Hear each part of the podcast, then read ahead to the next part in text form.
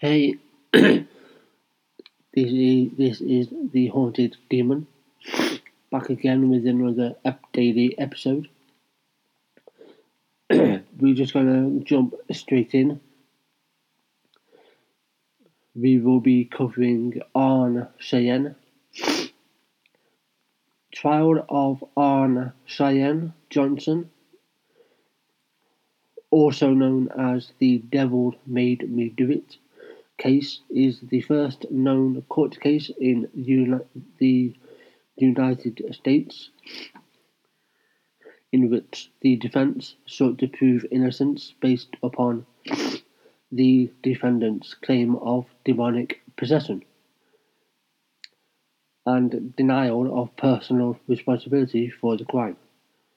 On November 24th, 1981, in Brookfield, Connecticut, Arne Cheyenne Johnson was convicted of first degree manslaughter for the killing of his landlord, Alan Bono.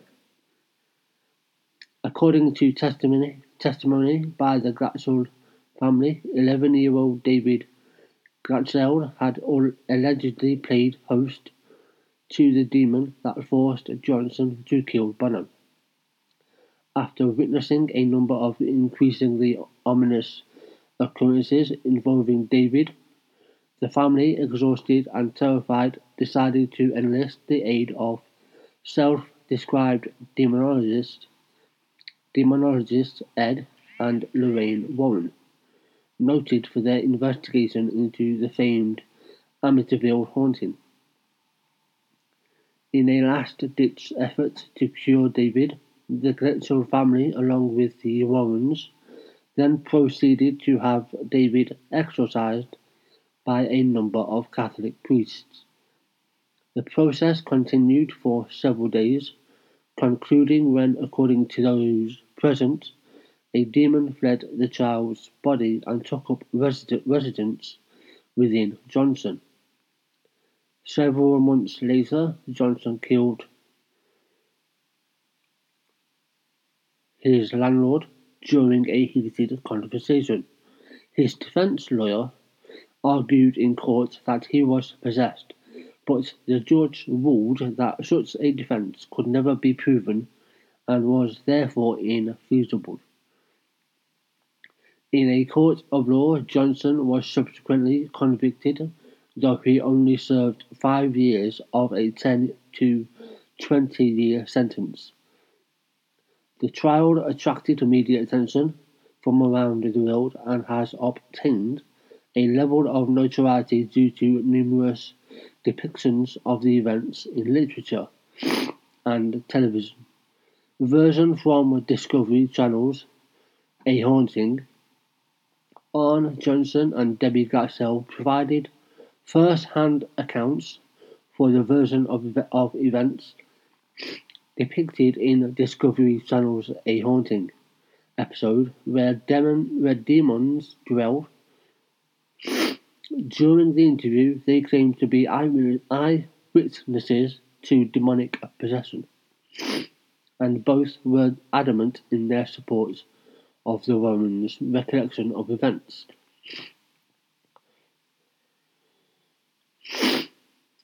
They asserted their paranormal activity began after they went to clean up a rental property they had just acquired.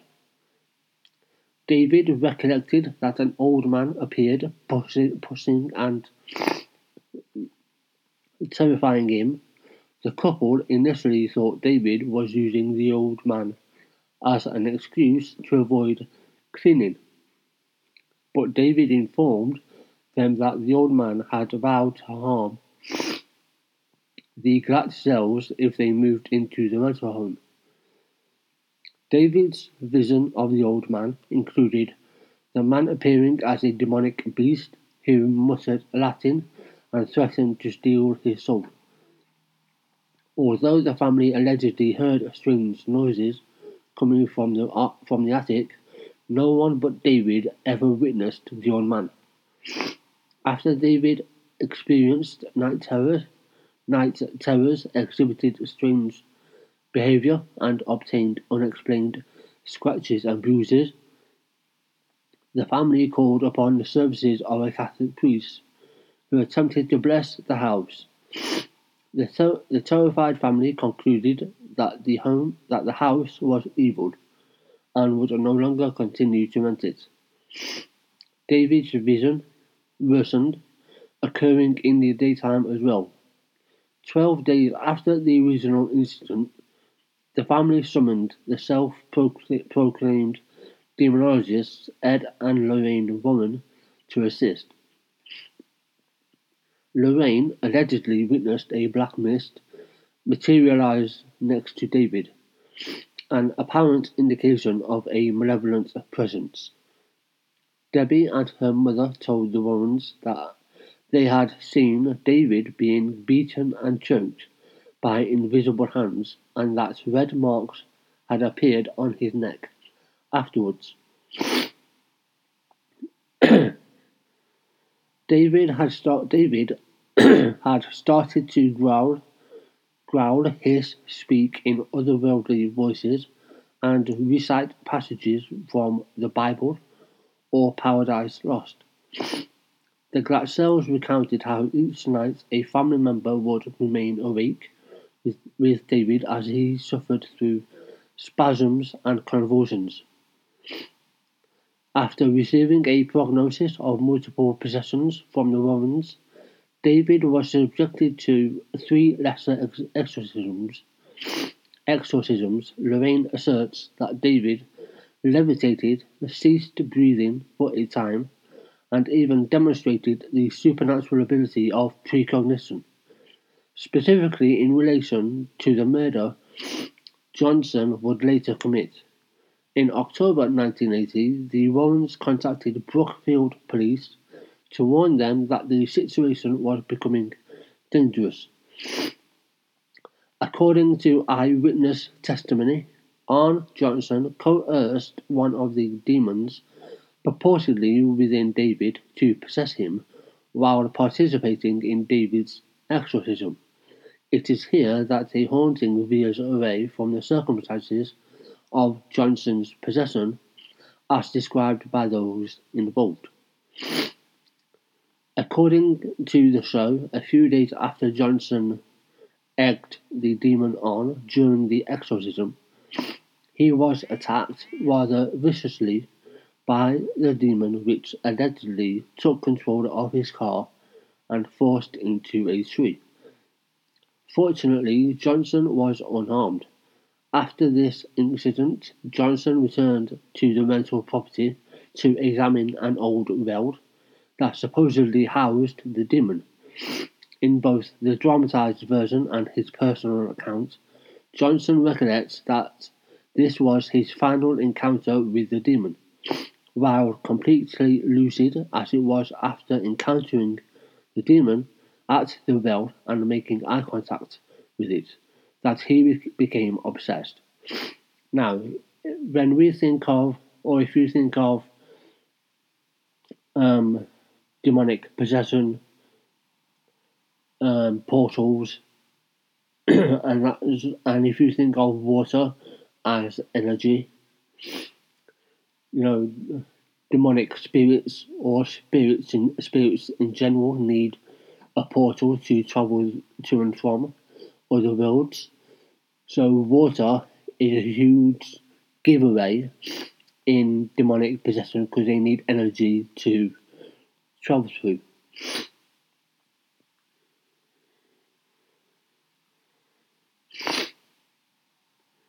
Warrens claims, claim to be have warned him not to do this, although their warning was not mentioned in a, in a haunting. As David's condition continued to worsen, Debbie and Johnson decided it was time to move out, move out of her mother's home. Debbie was hired by Alan Bono, a new resident in, in Brookfield, as a dog groomer. Debbie and Johnson began renting an apartment close to her place of employment. After moving in, Johnson started to exhibit exhibit odd behavior.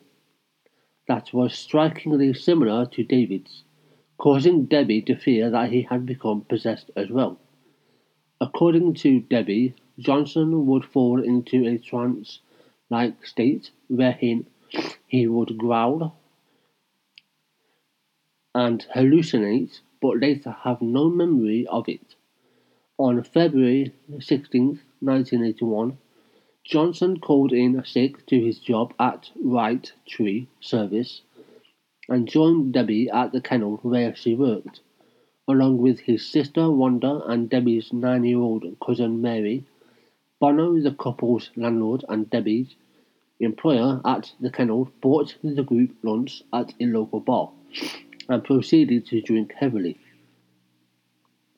After lunch, the group returned to the kennel. Debbie then took the girls to get pizza, but insisted they return quickly, anticipating trouble. When they returned, Bono, intoxicated at this point, became agitated. Everyone left the room at Debbie's urging, except Bono, who seized Mary and refused to let go. Johnson headed back to the apartment and ordered Bono to release Mary.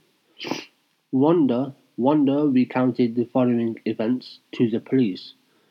Mary ran for the car as Debbie attempted to mitigate the situation by standing between the two men.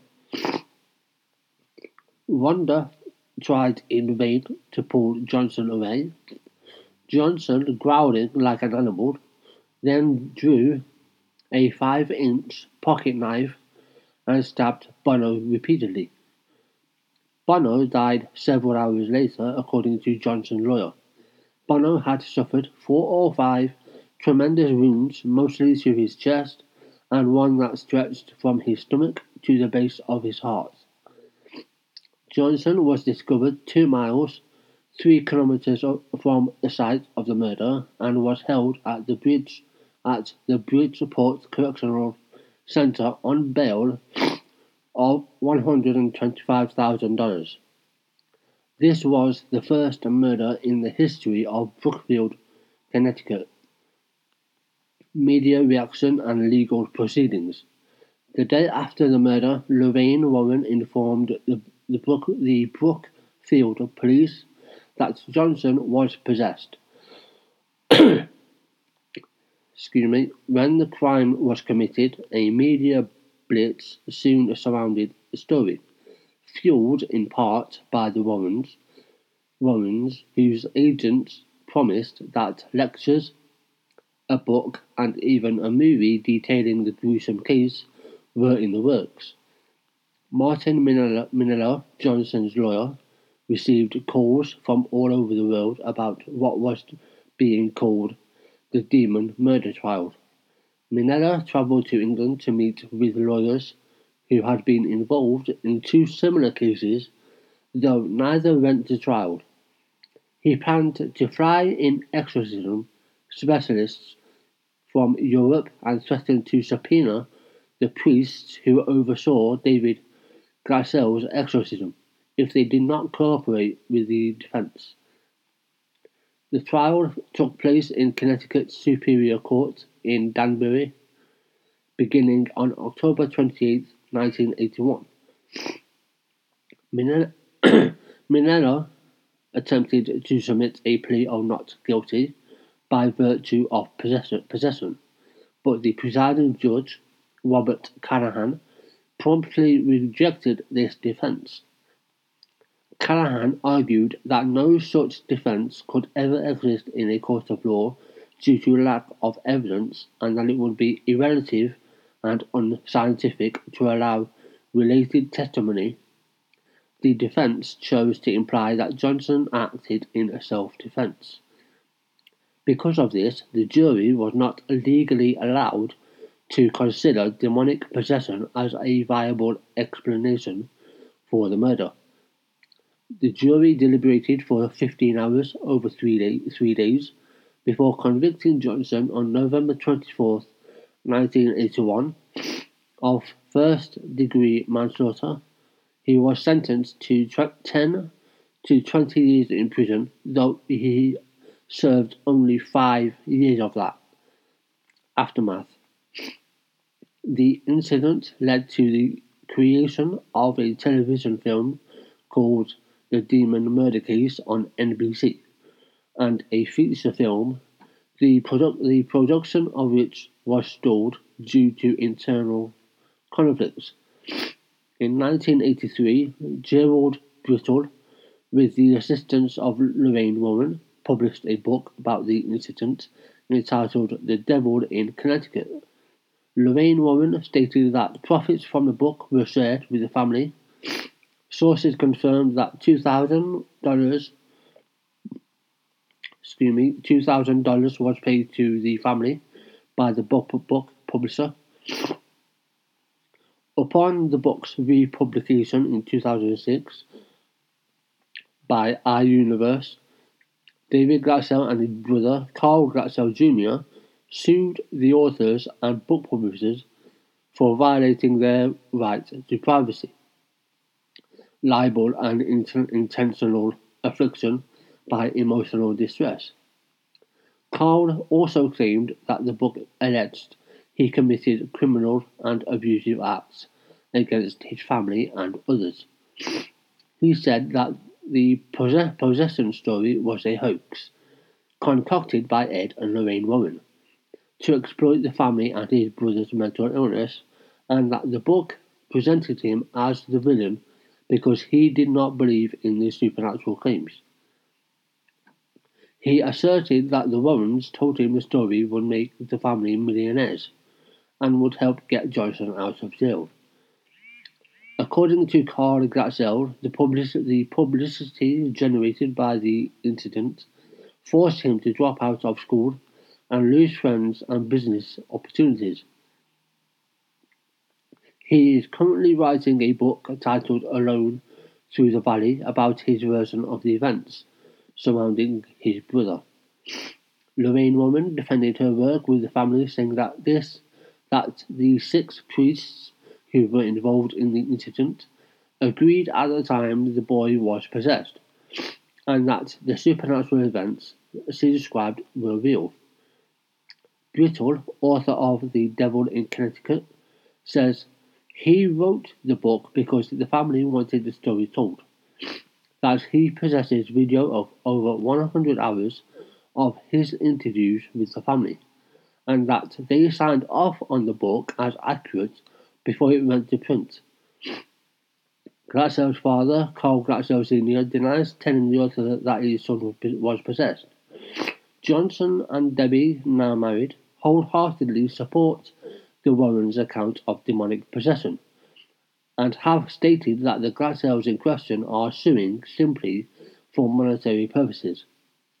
The event inspired the premise of the 2020 film The Conjuring The Devil Made Me Do It. So, it, so if you've heard the previous episode on Anne Elizabeth, it was along the same lines demonic possession you know, you you had two sets of people like toing and toing and toing and throwing, one believing, one party disbelieving, toing going back backwards and forth. Um, obviously, in that episode, if you haven't already, go and check it out there was a misidentification of a mental illness, but nevertheless, she was possessed by a demon, as was in this case. Now, whether they were possessed or not, right, they still committed the act that they did. Right, that doesn't excuse that does. I'm not ex- excusing Arne Cheyenne. Neither am I excusing Anne Elizabeth. Right? They committed the crime, regardless of whether they were possessed or not. So they must de- deserve to serve the time. but it's all but it's important to to understand the facts. So I hope you enjoyed today's episode. Um, don't forget, there's episode, episodes daily on the Haunted Demon. So be sure to subscribe to our podcast. Follow us on Twitter at The Haunted Demon, as well as Instagram, The Haunted Demon. And if you can, if you happen to listen on iTunes, if you would like to give us a review of what you think. Um, also, let me know about the quality. I recently bought a new micro- microphone, so I'm hoping the quality is better. But yeah, that will be it for today, and we will be back for another episode tomorrow. Hope you have a great day or good evening. And this is the haunted haunted demon signing off.